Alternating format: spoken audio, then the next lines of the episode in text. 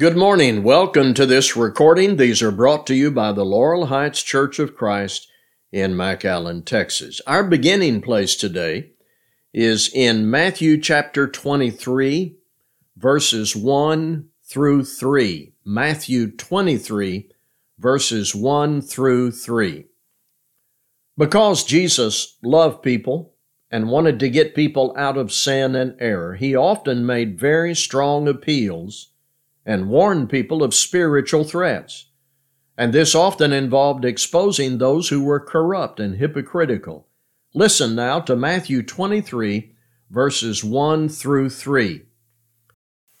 Then Jesus said to the crowds and to his disciples, The scribes and the Pharisees sit on Moses' seat, so do and observe whatever they tell you, but not the works they do, for they preach, but do not practice. We have a word for this. We call this hypocrisy, when men do not practice what they preach. Sadly, this sometimes becomes a news item. A well known religious leader or TV preacher is known to be rigorous in holding people to a high standard. Then it is discovered he was not practicing what he was preaching. We call that hypocrisy. And if you admire a man for his good teaching, that admiration is diminished when you discover he was not living by the standard he was teaching. So, in the New Testament, there is one dynamic, brilliant example of a man who practiced what he preached perfectly. He beautifully illustrated the principles he taught without ever slipping up even one time. Absolute moral perfection. We're talking about Jesus Christ. He did what he said. This morning, I want us to see this in him with respect to one subject.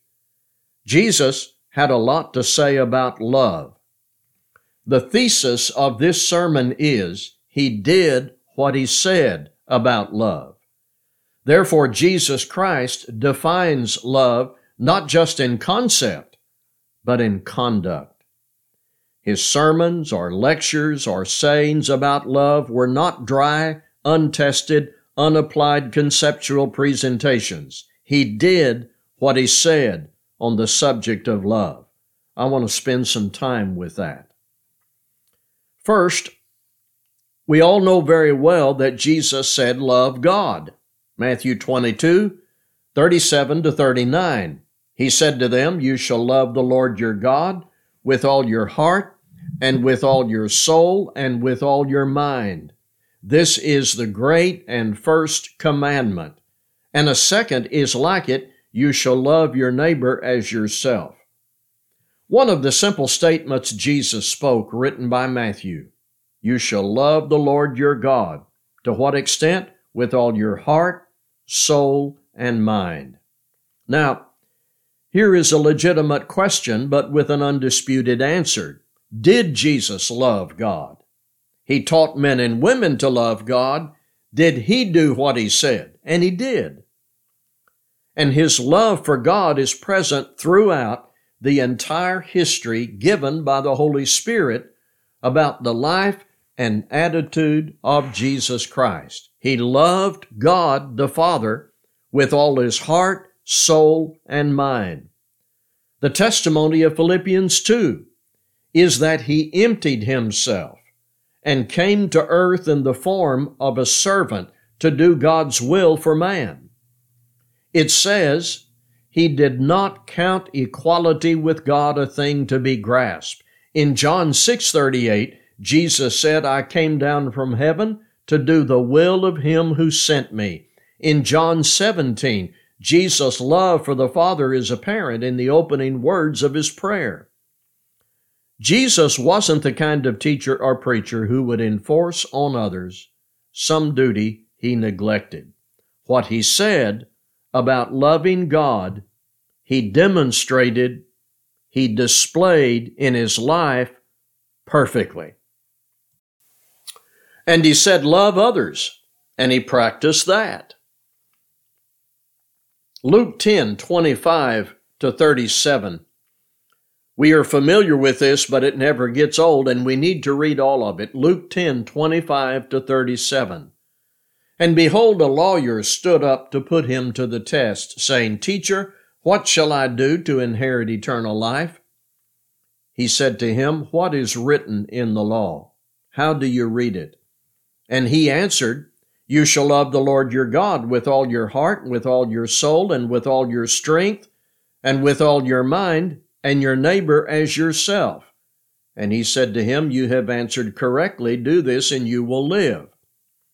But he, this is the lawyer, but he, desiring to justify himself, said to Jesus, And who is my neighbor?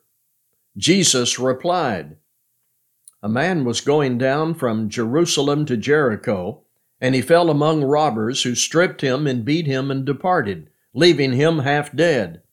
Now by chance a priest was going down that road, and when he saw him, he passed by on the other side. So likewise a Levite, when he came to the place and saw him, passed by on the other side. But a Samaritan, as he journeyed, came to where he was, and when he saw him, he had compassion. He went to him and bound up his wounds pouring on oil and wine.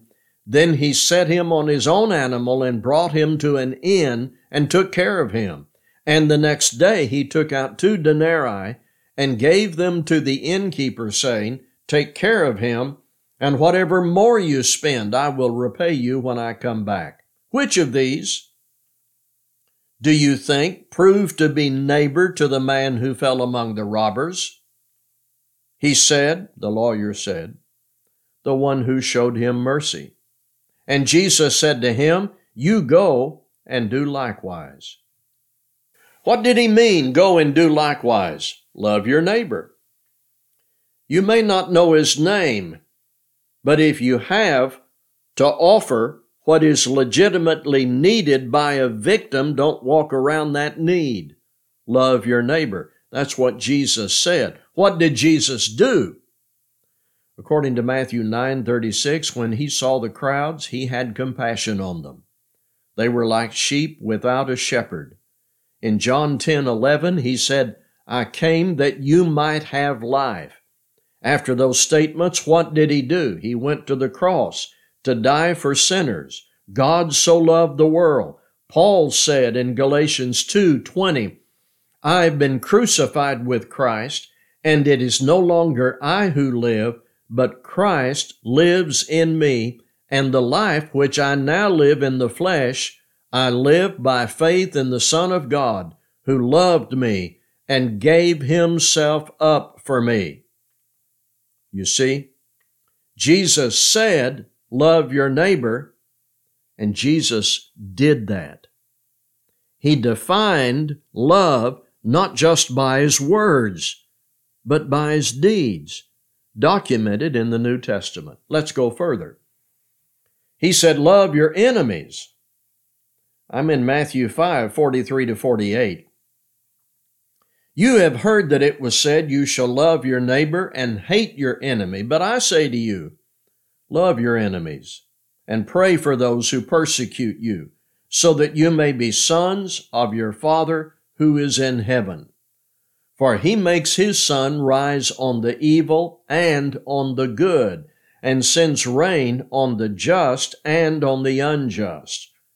For if you love those who love you, what reward do you have? Do not even the tax collectors do the same? And if you greet only your brothers, what more are you doing than others? Do not even the Gentiles do the same? You therefore must be perfect as your heavenly Father is perfect. You will hear people refer to this sometimes as the hard sayings of Christ. And you'll hear people say things like, Love your enemies? Most of us admit there are certain people we know Christ wants us to love but it is emotionally challenging. Yet there's no complexity to what he said love your enemies. And he certainly did. You remember what he said from the cross in Luke 23 34 Father, forgive them. Actually, Jesus went to the cross to give his life as a sacrifice for sinners who had been at enmity with God. James 4, verse 4, Ephesians 2 1 to 3.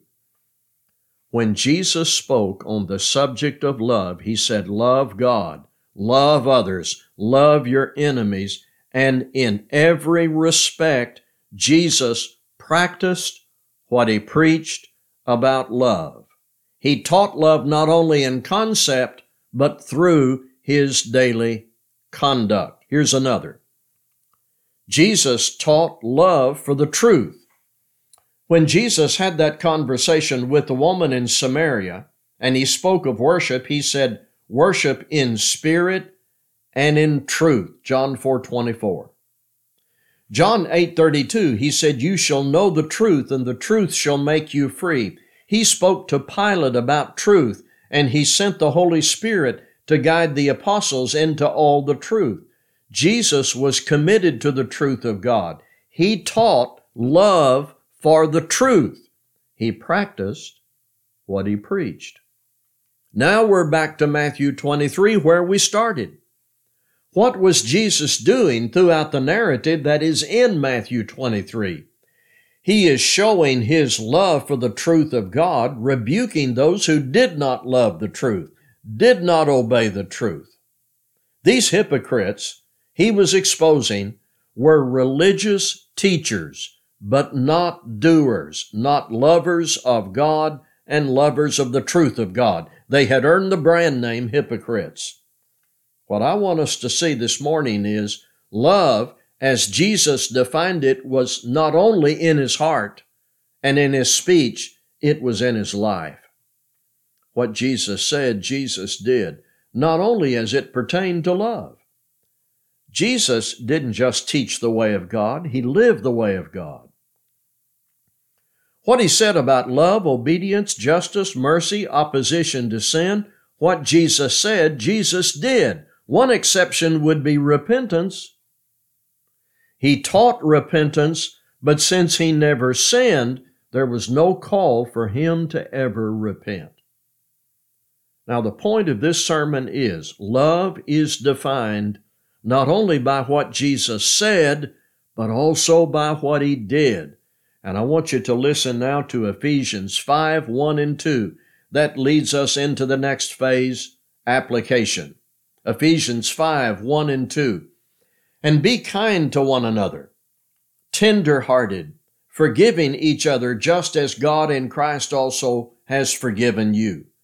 Therefore, be imitators of God as beloved children and walk in love just as Christ also loved you and gave himself up for us an offering and a sacrifice to God as a fragrant aroma. What should all this mean to us, to me, and to you, to all Christians? Love is defined by what Jesus said and by what Jesus did. Now listen, please, to 1 John 2, verse 6. 1 John 2, verse 6. Whoever says he abides in him ought to walk in the same way in which he walked. What Jesus said about love informs me, and what Jesus did further informs me and motivates me to love as he loved, walking as he walked if there is a gap between my concept of love and my practice of love, I need to get with the program and close that gap. More like Jesus. I should be, you should be. I ought to love God as He did, love others as He illustrated, love even my enemies, and love the truth of God revealed in Scripture. Whoever says he abides in him ought to walk in the same way in which he walked.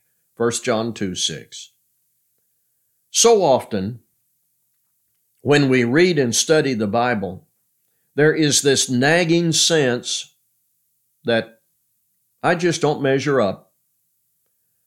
But the Bible doesn't just leave us hanging on a thread of gloomy conviction. The Bible, well read and studied, leads us on toward perfection, into progress, further into growth, excelling more and more. Don't just read the Bible and get down on yourself or your faults and drop into despair. That isn't God's intention. Get up every day and remember what you read and studied recently. Remember it, review it, examine yourself, and focus on doing better today and tomorrow. Philippians 3 12 to 14. I'll be covering that in the Philippians YouTube class Wednesday night. Philippians 3 12 through 14. Not that I have already obtained this or am already perfect, but I press on to make it my own, because Christ Jesus has made me his own.